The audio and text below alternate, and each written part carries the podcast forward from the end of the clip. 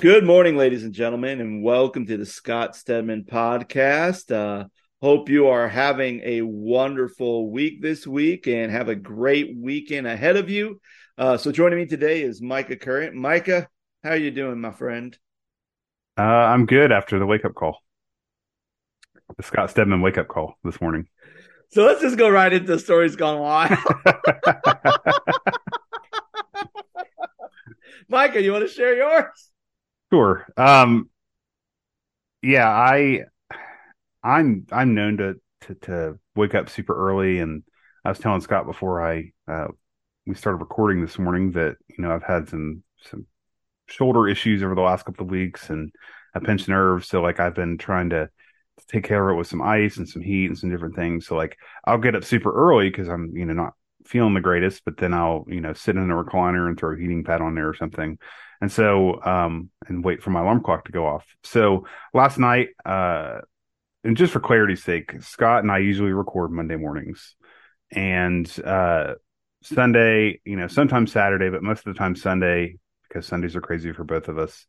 Um, he'll shoot me a text and say, Hey, what are we talking about? And what time works for you?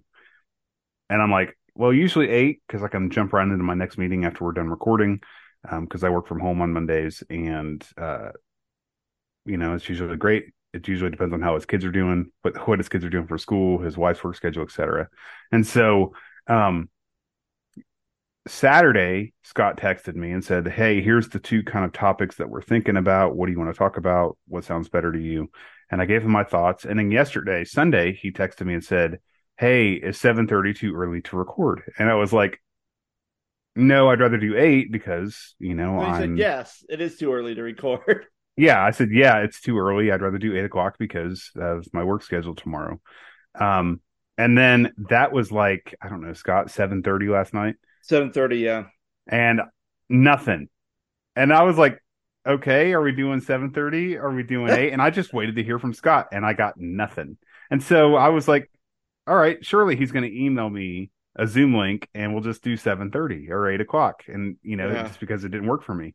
And I go to bed, still didn't hear nothing. I actually woke up at like, I don't know, three or four o'clock in the morning to go to the bathroom and I checked my phone, Scott, to see if I got an email from you. And nothing. Nothing. I go back to bed.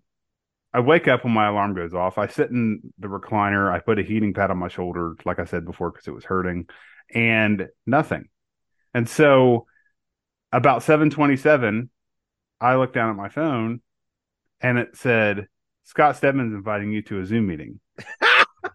and about 735, you're like, I'm ready. He texted me and he said, I'm ready. and so I took that as, I guess we're doing 730, but it's already 735.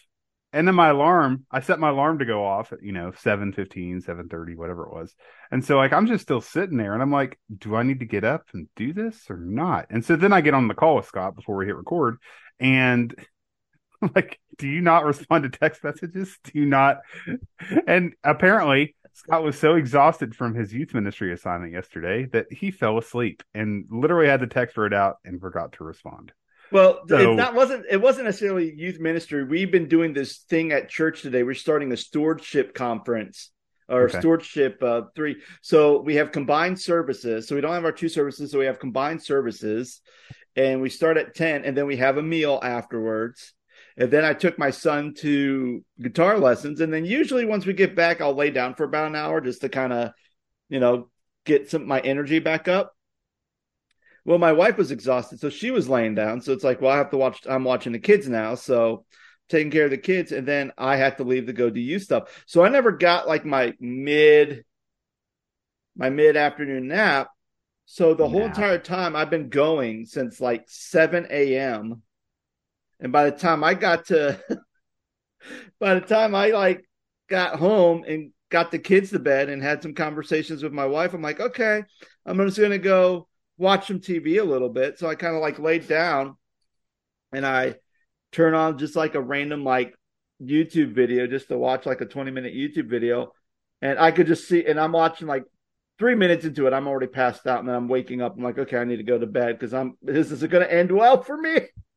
I just went to bed and just like completely passed out.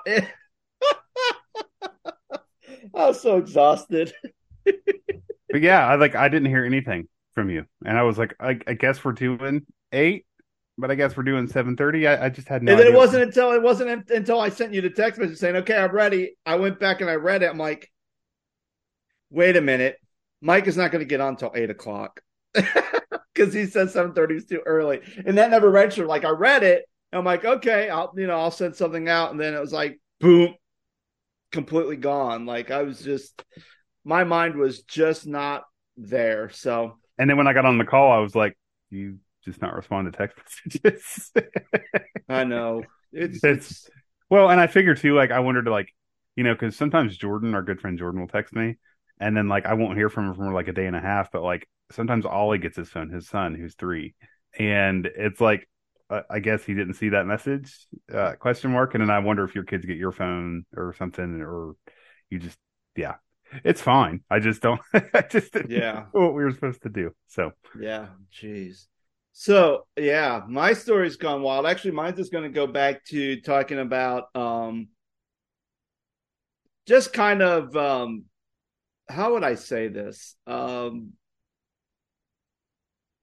no, actually, I'm going to do a different one because this goes back to um, our topic today, which we're going to be talking about multiple services today. So, when I was going to church up in Tallmadge, um, we were getting to a pretty decent size. And of course, you know, this is right in the midst of the 90s, which we had this thing called worship wars. And if mm. you're not familiar with the term worship wars, which sounds really um, odd, um, there was a time where we started to see more of a CCM contemporary Christian music or more kind of contemporary worship kind of becoming more prevalent in Sunday morning worship to the point where there started to be pushback because you had your older generation who wanted to sing from the hymnal and then you had other people who wanted to sing songs like um, Lord, I lift your name on high, and um, awesome God, and people need the Lord. You know, some of these like very more contemporary uh, songs that they want to sing. So the way our church kind of dealt with that is since we had a good mix, it's like, okay, let's go ahead and have two services. We'll have a traditional service, we'll have a contemporary service. So, you know, you know, traditional service, you'll sing your traditional music. Contemporary service, you'll sing more contemporary music. But the sermon and kind of the flow of service was going to stay exactly the same in both services. It just really was music style. So now you had to, and then they had to decide, okay, what do we, how do we plan it? Because they had, they had Sunday school at like nine, nine thirty and then you had 1030 was like when the service started. So okay what do we do with two services? Do we go later? Do we something? So they decided to go earlier. So from 830 to 930 was 830 to 930 was your um, one service and then 1030 to 1130 was your other service. And now the decision came okay who gets the earlier time slot? Who gets the the later time slot and at the time, the pastor decided, let's make the traditional be at 8:30 in the morning and let's have contemporary be at 10:30. So it was our last service, last together service before we're going to split into these two services. And there's a guy up there who is going to be doing a special song. And he goes up there. I hate special music. I can't. I can't That's it. another topic. So he's going to do a special song. So he starts talking before he starts singing, right? He has the mic so he can say whatever he wants. That's part just, of the reason I don't like special music. So he passive aggressively makes a note about happened to come to the 8:30 service because it's early for him. Even though a lot of times, you know, whatever he whatever reason he did. So he goes and then he sings a special music. And at the end, the pastor goes up there and he's just like laughing, like has a big smile on his face, like ha ha ha ha ha. ha. And then he does the most savage move. He goes, Well, and he says his name goes, Well, to think about your comment that you made before you sung, it, it reminds me of this passage in scripture that says, Wake up, you sluggard.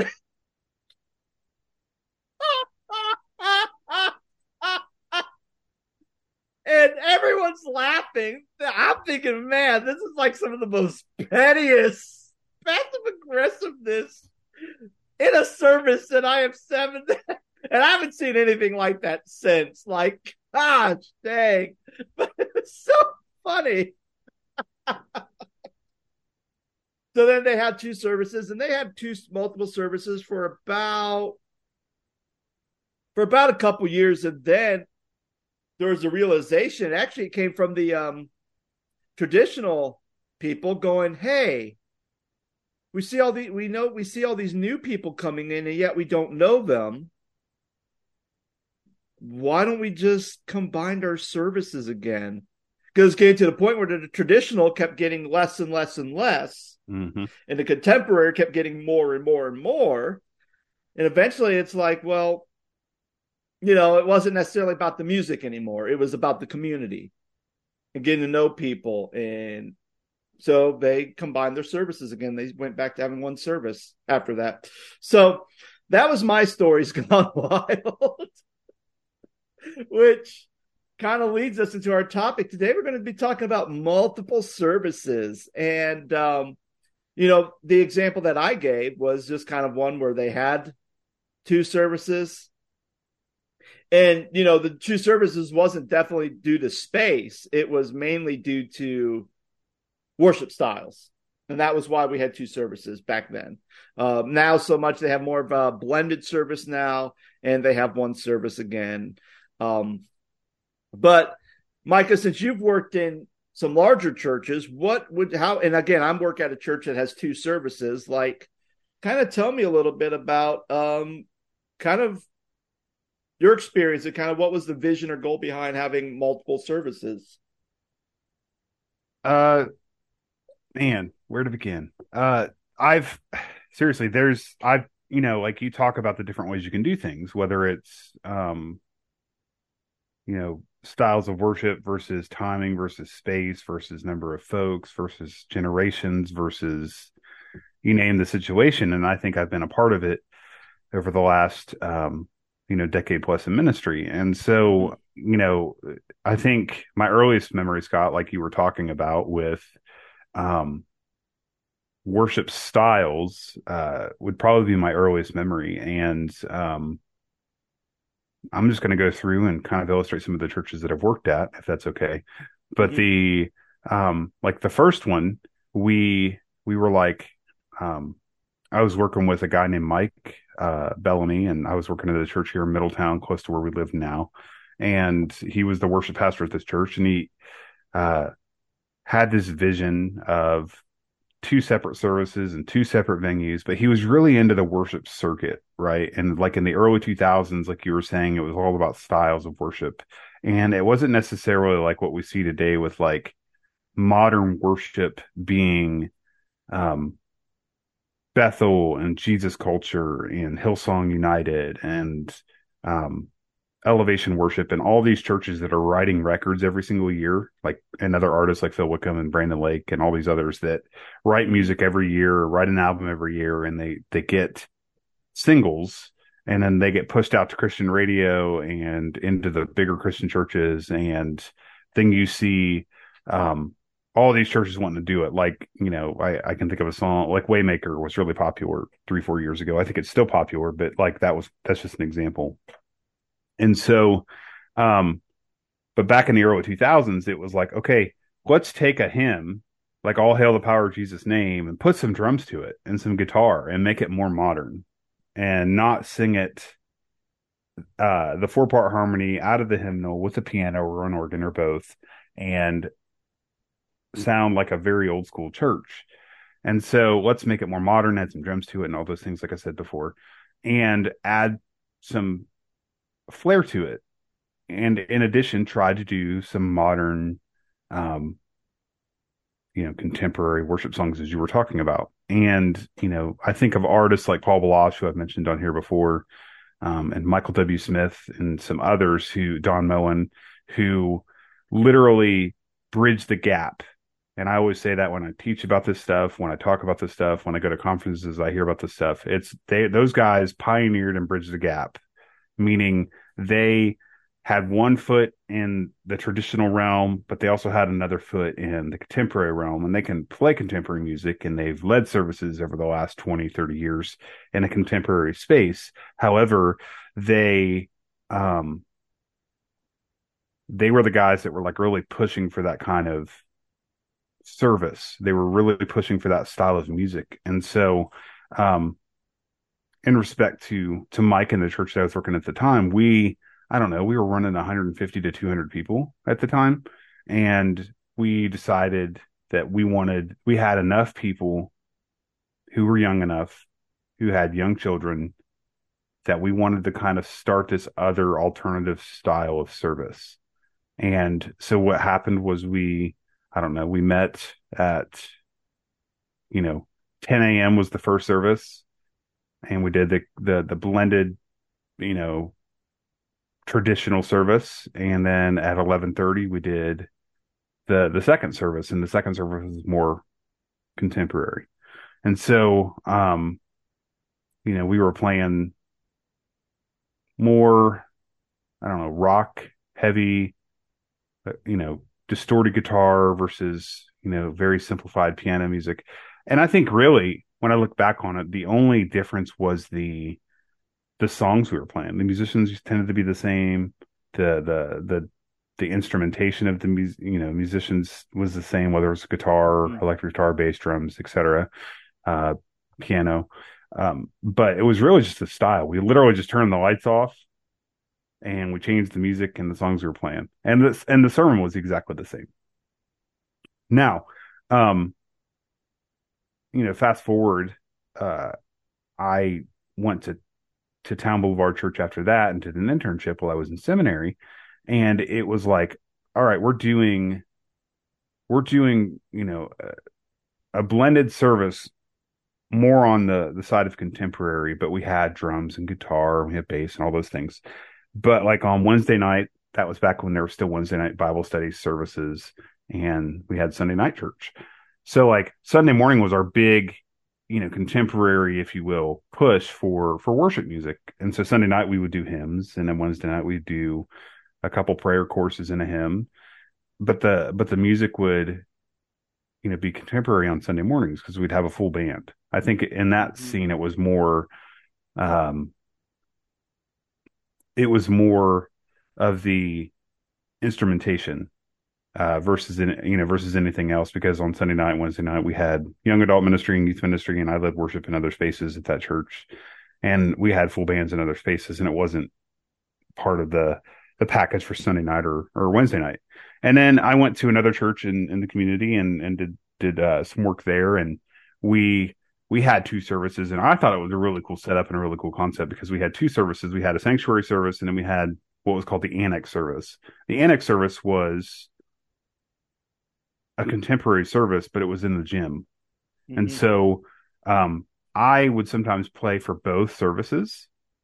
And uh, how that would work was they both services started at the same time. However, the pastor, so like in the in the annex in the gym, we would do one song, we would welcome people, do one song, and then the pastor would get up and preach. Meanwhile, the sanctuary starts worship and they do worship all the way through. And by the time pastor's done preaching in the annex, he goes to the sanctuary. And then he would preach in the sanctuary and then they would do worship at the end in the gym. So I would literally on Sunday morning, Scott, get there, run rehearsals. But then when services started, I played the one song in the gym. I would go to the sanctuary, play the worship set, and then I would high five the pastor in the hallway and go back to the the gym and play the worship stuff in the gym. And then I would go back to the sanctuary and play the final song in the in the, in the sanctuary. And like there were Sundays where I played in both and I'd have to go back and forth the whole time. Um that was a cool setup. They had they had a draw for both. Um, but again, I think it was just a matter of preference versus why are we doing this? Are we really growing? Are we growing enough to see both services be filled? Um, and then you know, fast forward, you know, to to later in the last you know three to five years of my ministry, one church I worked at, we had two services, and uh, when I first started there, uh, they were two separate services. The message was the same, but the the worship was different. And we called uh, the dumbest names for these services, but the first one was called the Vintage Service, meaning it was mm-hmm. blended and it had hymns, but it had more modern choruses in it. And then we had the current service, which was all contemporary. And then a year and a half went by, and we're like, you know what? We're not doing this anymore because this service isn't really changing. Um, so we decided to do both the same. And then about a year later, we we decided that this this first service just isn't growing. So what we're going to do is we're just going to merge two services together. Yeah, like you said with the Tallmadge thing. Yeah. Like it got it got to a point where it went back to being, you know, people don't know each other and it's not growing. So like let's just put people back together in a space and and see what happens. Uh, another church I worked at, we had six services on Sunday. And so they, you know, the way they did that was we had like a super early eight eight thirty service where it was basically like it was almost like a small group, but like there was 20, 30 people in there, but they wanted hymns. And so pastor would go in there and preach to them. And we would sing a couple of hymns to them, whether it was on piano or guitar or whatever. Mm-hmm. And then we would do um, two services that were identical in the main on the main campus, two online services that were on uh, identical, um, basically streaming what we saw at the the main campus, and then our satellite campus. Um, the worship would would be different and the message would be different, but it would be the same series that the pastor was preaching. So, um, certainly there's a number of ways to do it, and I've had different experiences in different arenas, but uh, it's it's interesting. Uh, it's an interesting concept, Scott, that you bring up because it's like, you know, back in the early 2000s to now, I don't think it's necessary to have multiple services unless you're running out of space. Mm-hmm. And a lot of churches did that, and I and honestly, I forgot about it because you know, for me, in the last three to five years, it's been all about okay, we don't have space. We're filling up our venue each time for 9 30, 11, or 9 and 11, or sometimes we did three services, um, depending on space and time of year, whether it was Christmas or Easter or whatever. But like, um, it's kind of funny when you look back on it and it's like, well, I just wanted to do this because it was my preference and I didn't want to deal with the old people and all they want to do was sing hymns. So did yeah. you, I think your, isn't your services now where you're at different? So yeah, so it's it's interesting too because just not only so we have our sunburst service and we have our traditional service. So sunburst service is an earlier service that starts at nine thirty, and it's contemporary music. Then you get to the eleven o'clock. That's in the sanctuary, and that's the thing. We have our Maloney Center, which is where we usually have our um, meals and stuff. So it has a stage in there, and we have like these windows that out overlook um, into Columbus. So that's kind of um, a nice little draw. But you know, and and and that service is even planned differently too. Like it's very casual. You know, we have couple songs, announcements, couple songs. Um, then we have like a children's moment, and the kids go up to their uh, kind of have their kids Sunday school during that time. And then, um, you know, they have time of prayer, uh, sermon, time of offering, and then um, kind of a benediction song, prayer benediction. Service is over. Um, and that's it. So, and that's pretty much the service. You go to the 11 o'clock, you have a prelude, which is this like we so a, a liturgist goes up there and welcomes everybody it says okay we're going to go begin our service and the organist goes up there and plays this huge long prelude and then the liturgist goes up there and does like a call to worship or a call and response kind of thing where the leader reads something, the people respond, and you go back and forth, uh, sing a hymn. Then the liturgist reads an Old Testament passage. Then there's like a time of greeting. Um, children's moment. Those kids go up to Sunday school during the 11 o'clock hour. And then um, there's a couple of other like liturgy things that happen. There's a reading of the New Testament scripture. Then there's the sermon. Then there's the offering. Then there's the benediction. And then this is the thing like when we had a combined service that threw so many of my students off who who um are used to going to the nine o'clock because then at the end when the pastor says its prayer does its benediction prayer usually there's some music everybody gets up everybody leaves and the music kind of plays everybody out oh no the organist then plays a postlude the pastor gets up the pastor leaves everybody still stays seated in there and does not leave until the postlude is done, and then they get up and they leave.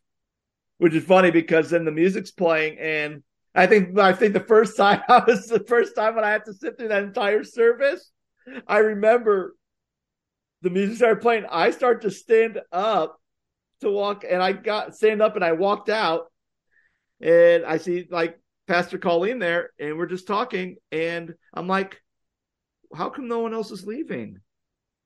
What's going on? And then it was like, oh, and then that's when I found out that you're supposed to stay until the Pope's postlude is done. Is that a Methodist thing? I guess so, or it's or it's or it's a thing in like very liturgical churches. Like I don't know if you went to a Lutheran church that had like a more liturgical feel, or well, the Presbyterian church we've been going to over the last several months is they they're very liturgy driven. Mm-hmm. Um, and you know, you walk in and they'll do a prelude going on. Uh, the piano player or the worship leader um, will play, you know, a prelude, and then they'll get up and they'll do like a call to worship. It's a reading, and then they'll do announcements, and then this blows my mind because as a worship leader, I'm always like, "Good morning, church. Let's stand together and worship our God." And we go into song one. We don't really address what the song is, or we don't put it in the bulletin or anything like that. It's literally just here's here's here's our worship time let's go into it and the words will be on the screen and you're gonna know what it is right so like um but they'll they'll do that that prelude and they'll do um the call to worship they'll do announcements and then the guy guy or gal who's like you know chairing the service that seems very old school to me because i remember that as a kid um mm-hmm. but they'll be like our first song is this is amazing grace let's stand together and then it just seems so weird and then they go into like song one, and they'll do like a um the prayer of assur- assurance and the, the, blessing of pardon or something like that. Yeah. And mm-hmm. um, then they'll uh, pass the peace of Christ, and they'll do all these different things uh, that seem very Catholic, but not. And we always call it Catholic light. And we joke with them and say it's Catholic light, and they laugh. But, it's, it's just, but, but it's like you're up and you're down, and you have like some of these prayers, and you know have yeah. different different parts where they always include them within the service, and then they do, um, gosh, a couple more worship songs. Then they'll do a pray. They do a lot of prayers too, which is it just seems yeah. so foreign to me. And then they sing doxology every oh, yeah. single week, Mhm. every week, and I'm like, what? What? Yeah. Yeah, And- that's a, it's in the in the eleven o'clock service during the during. I, I don't know if they do it in the contemporary service or the sunburst service, but that traditional service, they'll go, they'll collect the offering, and then once the offering's done, the ushers will stand in the back, and then next thing you know, the organist will start playing the doxology, and I praise God from, and then they walk up and they put the offering plates right there on the uh, Lord's table. Yeah. And then they do Like- the prayer. They do the prayer for the pastor, and then they do the message, and then they have the guy. They have the same person who chairs the service reads the scripture passage for the message, Mm. Yeah, and it's like it's very rote, and it's very, um, it's the same every single week except for the music. The only thing that's different is the music songs, the songs that they're picking, and then the sermon. Yeah. So that's yeah, and yeah, so it, it's interesting, and I think that's kind of the interesting thing about multiple services because you mentioned like holidays, how sometimes like like for Christmas this past year working here at the UMC, like they had three services for Christmas. The first service was like a family service, and that's when the kids got to do their um their like Christmas play or Christmas uh, song. If we had the choir, if we had a kids choir that year, or the Christmas play, like all that was together. Um, and then that was the first service, and then you had more, and that was in the traditional service. Then you had more of your contemporary Christmas service in our Maloney Center, and that was packed to the brim. Like all three services were packed to the brim. Like we probably had over probably about fifteen hundred people in about all total in three services. Um, then you had more. Then at the later one, which I think this would have been like the nine o'clock service, like nine p.m. Christmas Eve service, you had traditional, but you also had a string quartet there and a choir and the organist, and it was just like it was just amazing just to sit there and go, okay, here we are singing Silent Night, and you're hearing the string quartet play Silent Night, and everyone's singing it, and candle lighting services. It's just like, dang, like this is absolutely uh fantastic. It's like one of those things where maybe I should have sat for both services because I was at the family service leading that, and then Colleen's like, "Oh, you don't have to be at the middle service. You can go ahead and take a break, enjoy having a Christmas Eve meal with your family, and then just come back for the late service." Like, man, I want to sit through all three because I've really enjoyed the first one. I really enjoyed the the string quartet one. I, maybe I should st- pop in for the uh, contemporary one, but yeah, it was um, it was it's different. But I also think that you know, kind of like with my example of Tallmadge, how they went back. I think the main thing with having multiple services is you know what, why are you doing it? Ideally, and if you're and if you're doing it because of space, like the church I was attending um, in my transition time over in Fishersville, Virginia, like it was it was an issue of space. Like they had three services and it was all about space. And the only time they had one service, or maybe they only had one or two services, is when they rented out the expo center at the Augusta County Fairgrounds, and they would fill that place up for either one or two services. I can't remember now if they did have two services, but even going there to the expo center, it was like there wasn't even an empty seat in that room. It the place was packed. But for them, it's it's a spacing issue. Um, whereas you know, for Tallmadge, it wasn't a spacing issue. It was a preference. Mm-hmm. And that, and I think that's the crazy thing about you know churches when it comes to worship. And and I know we talked about worship and worship wars uh, in previous episodes, um, but it was that idea that there could be a split or we could start losing members over styles of worship. And I don't necessarily think it was necessarily the styles of worship, but I think it was the argument that we were. I think there's some people who would leave because, oh, we're not singing hymns or we're not singing contemporary music. And I think there's other people who are like, I'm just tired of it's worship. Why are we fighting over worship? You know, like like as ridiculous as that sounds. Um, so yeah, I think that when it comes to having multiple services, I think it's just good wisdom on both the pastor part and even on the um, leader church leadership to think about okay,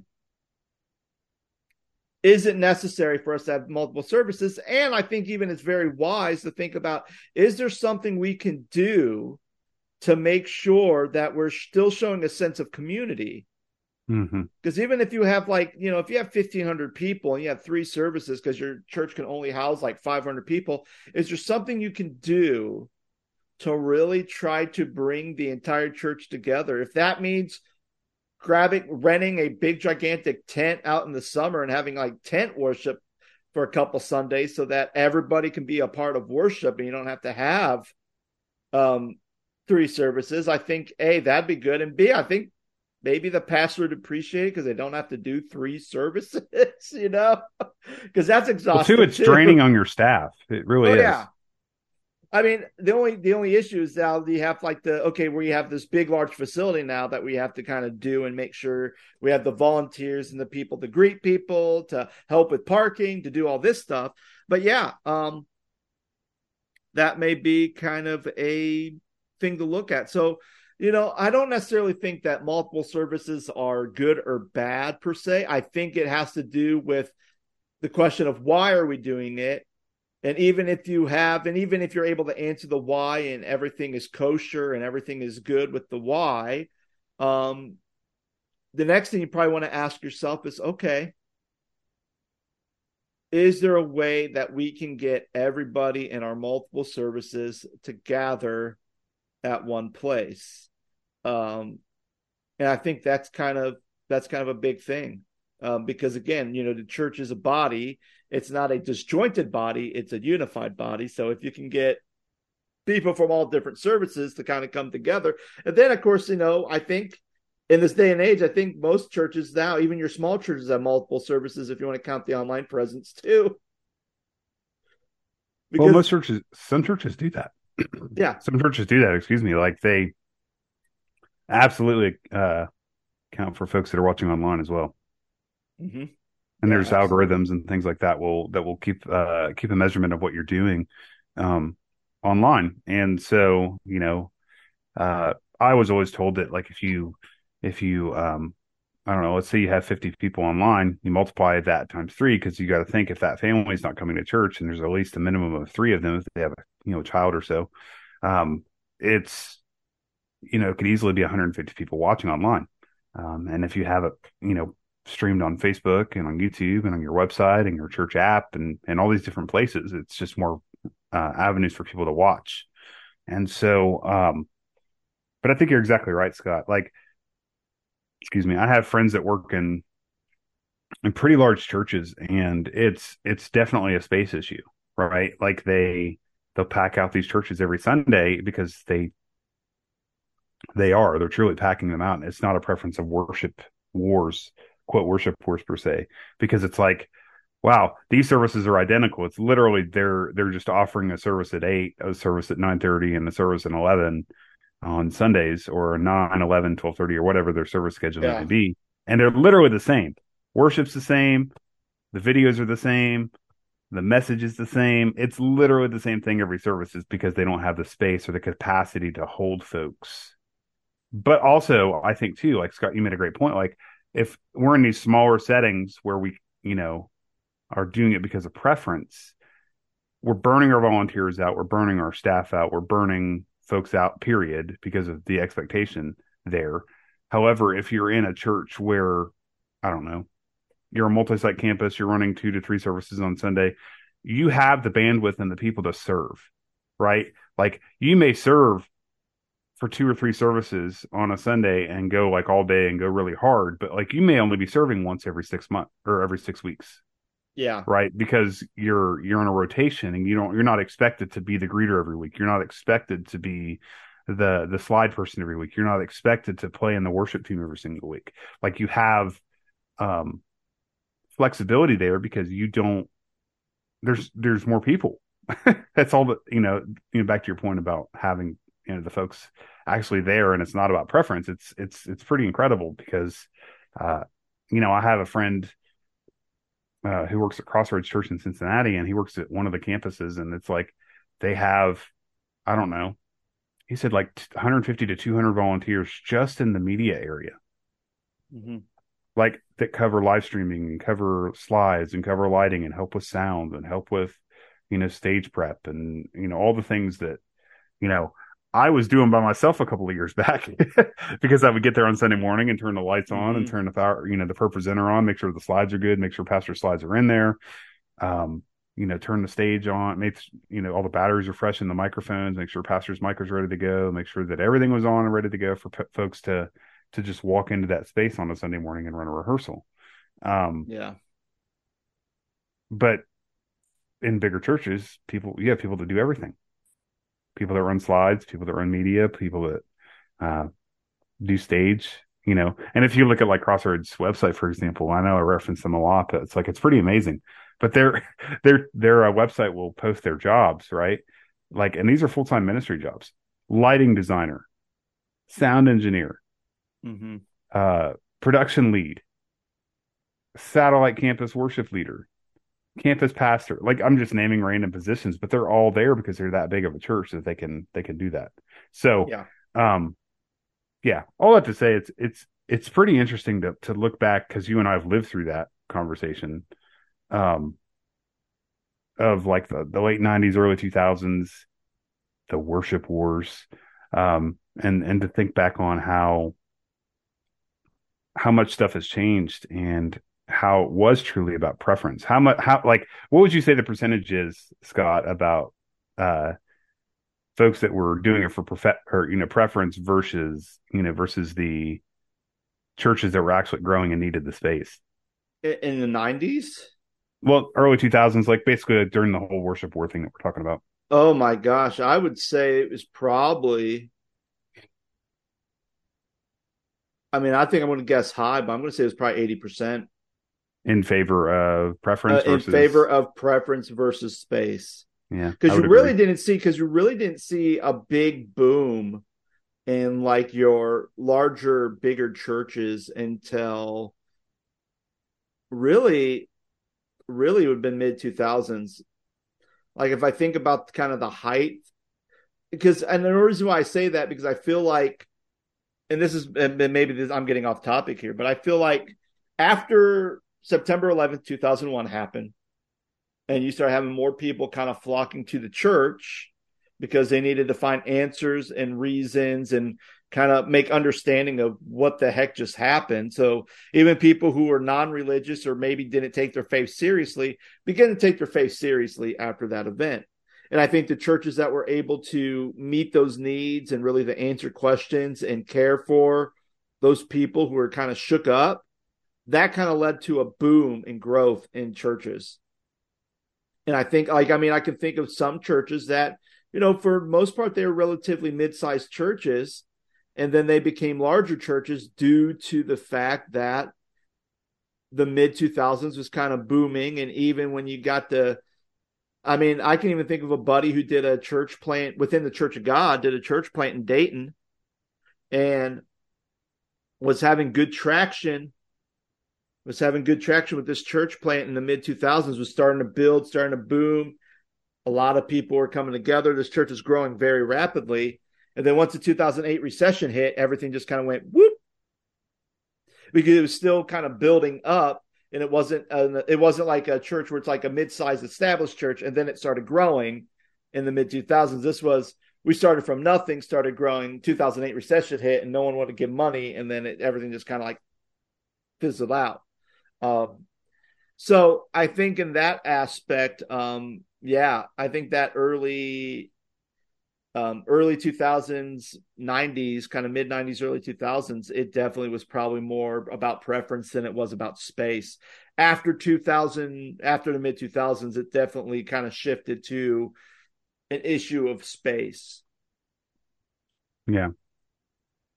Well, and I think too, like another, you could say, um, you could take it a step further, like the with the pandemic conversation, because a lot of churches tried different things, whether it was online learning, not online learning, mm-hmm. but like online um, ministry, online learning too, I guess, if you want to talk about small groups.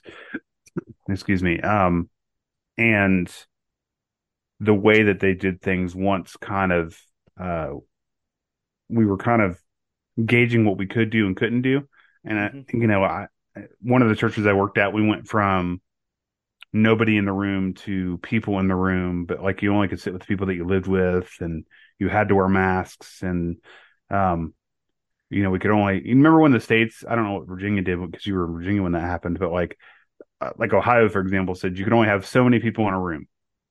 Yeah. And, um, you know, one church I, you know, uh, know of during that period, they went from only having one services to multiple again because they wanted to have more people come to church. But again, when COVID started to to to you know stop you know being such uh, an intrusive part of our lives, they stayed that way and they were still doing multiple services, even though they were a mm. smaller congregation. It just didn't make much sense to me. So, but like that's a whole other conversation. Like, what would it look like with with restrictions in place, what people could do versus not do, and um, yeah, I, I don't think that there's a right way or a wrong way to do it. I just think that they're um, in respect to, to services and style of worship and stuff. But like, I think you have to know your audience too. Mm-hmm. Yeah. Absolutely. Absolutely. And um, yeah, I think that I think we kind of covered um, all the aspects of multi multiple services from kind of how they're designed to the purpose and why we have multiple services and kind of some things to look forward to. If you're and you know maybe you're a smaller church that happened to you're starting to grow and you're kind of thinking in that direction you know i think it's important for you to really have a good vision plan and really to think about okay you know what's the purpose? And but i think the main thing is is you know as you're planning to split off into a multiple service also remember the the fundamental concept of of Christianity is that you know it's about being together. It's about being connected as one larger universal body of Christ. So with that being said, you know, if you do split off into two services, what are some ways that we can bring together? And that was kind of um, why we're doing at the church I'm at now, why we're kind of doing this big stewardship thing, but we're having combined services because one of the things was trying to get people to know one another. The 11 o'clock people don't know who's at the 9 o'clock. The 9 o'clock people don't know who's at the 11 o'clock services. So this is a good time to get everyone together to have worship for these next three Sundays and really build up those relationships and get to know people. And I think that's um that's wonderful and that's great. So but friends, that's going to be it for us today. I hope you have a wonderful weekend. And again, if you've appreciated this episode, feel free to give us a comment, uh, send us mail, uh, five star reviews, whatever you're supposed to do with this podcast thing. I sometimes I feel like I don't like doing that whole spiel, but there it is. All right, friends, have a great day, and I'll talk to you later.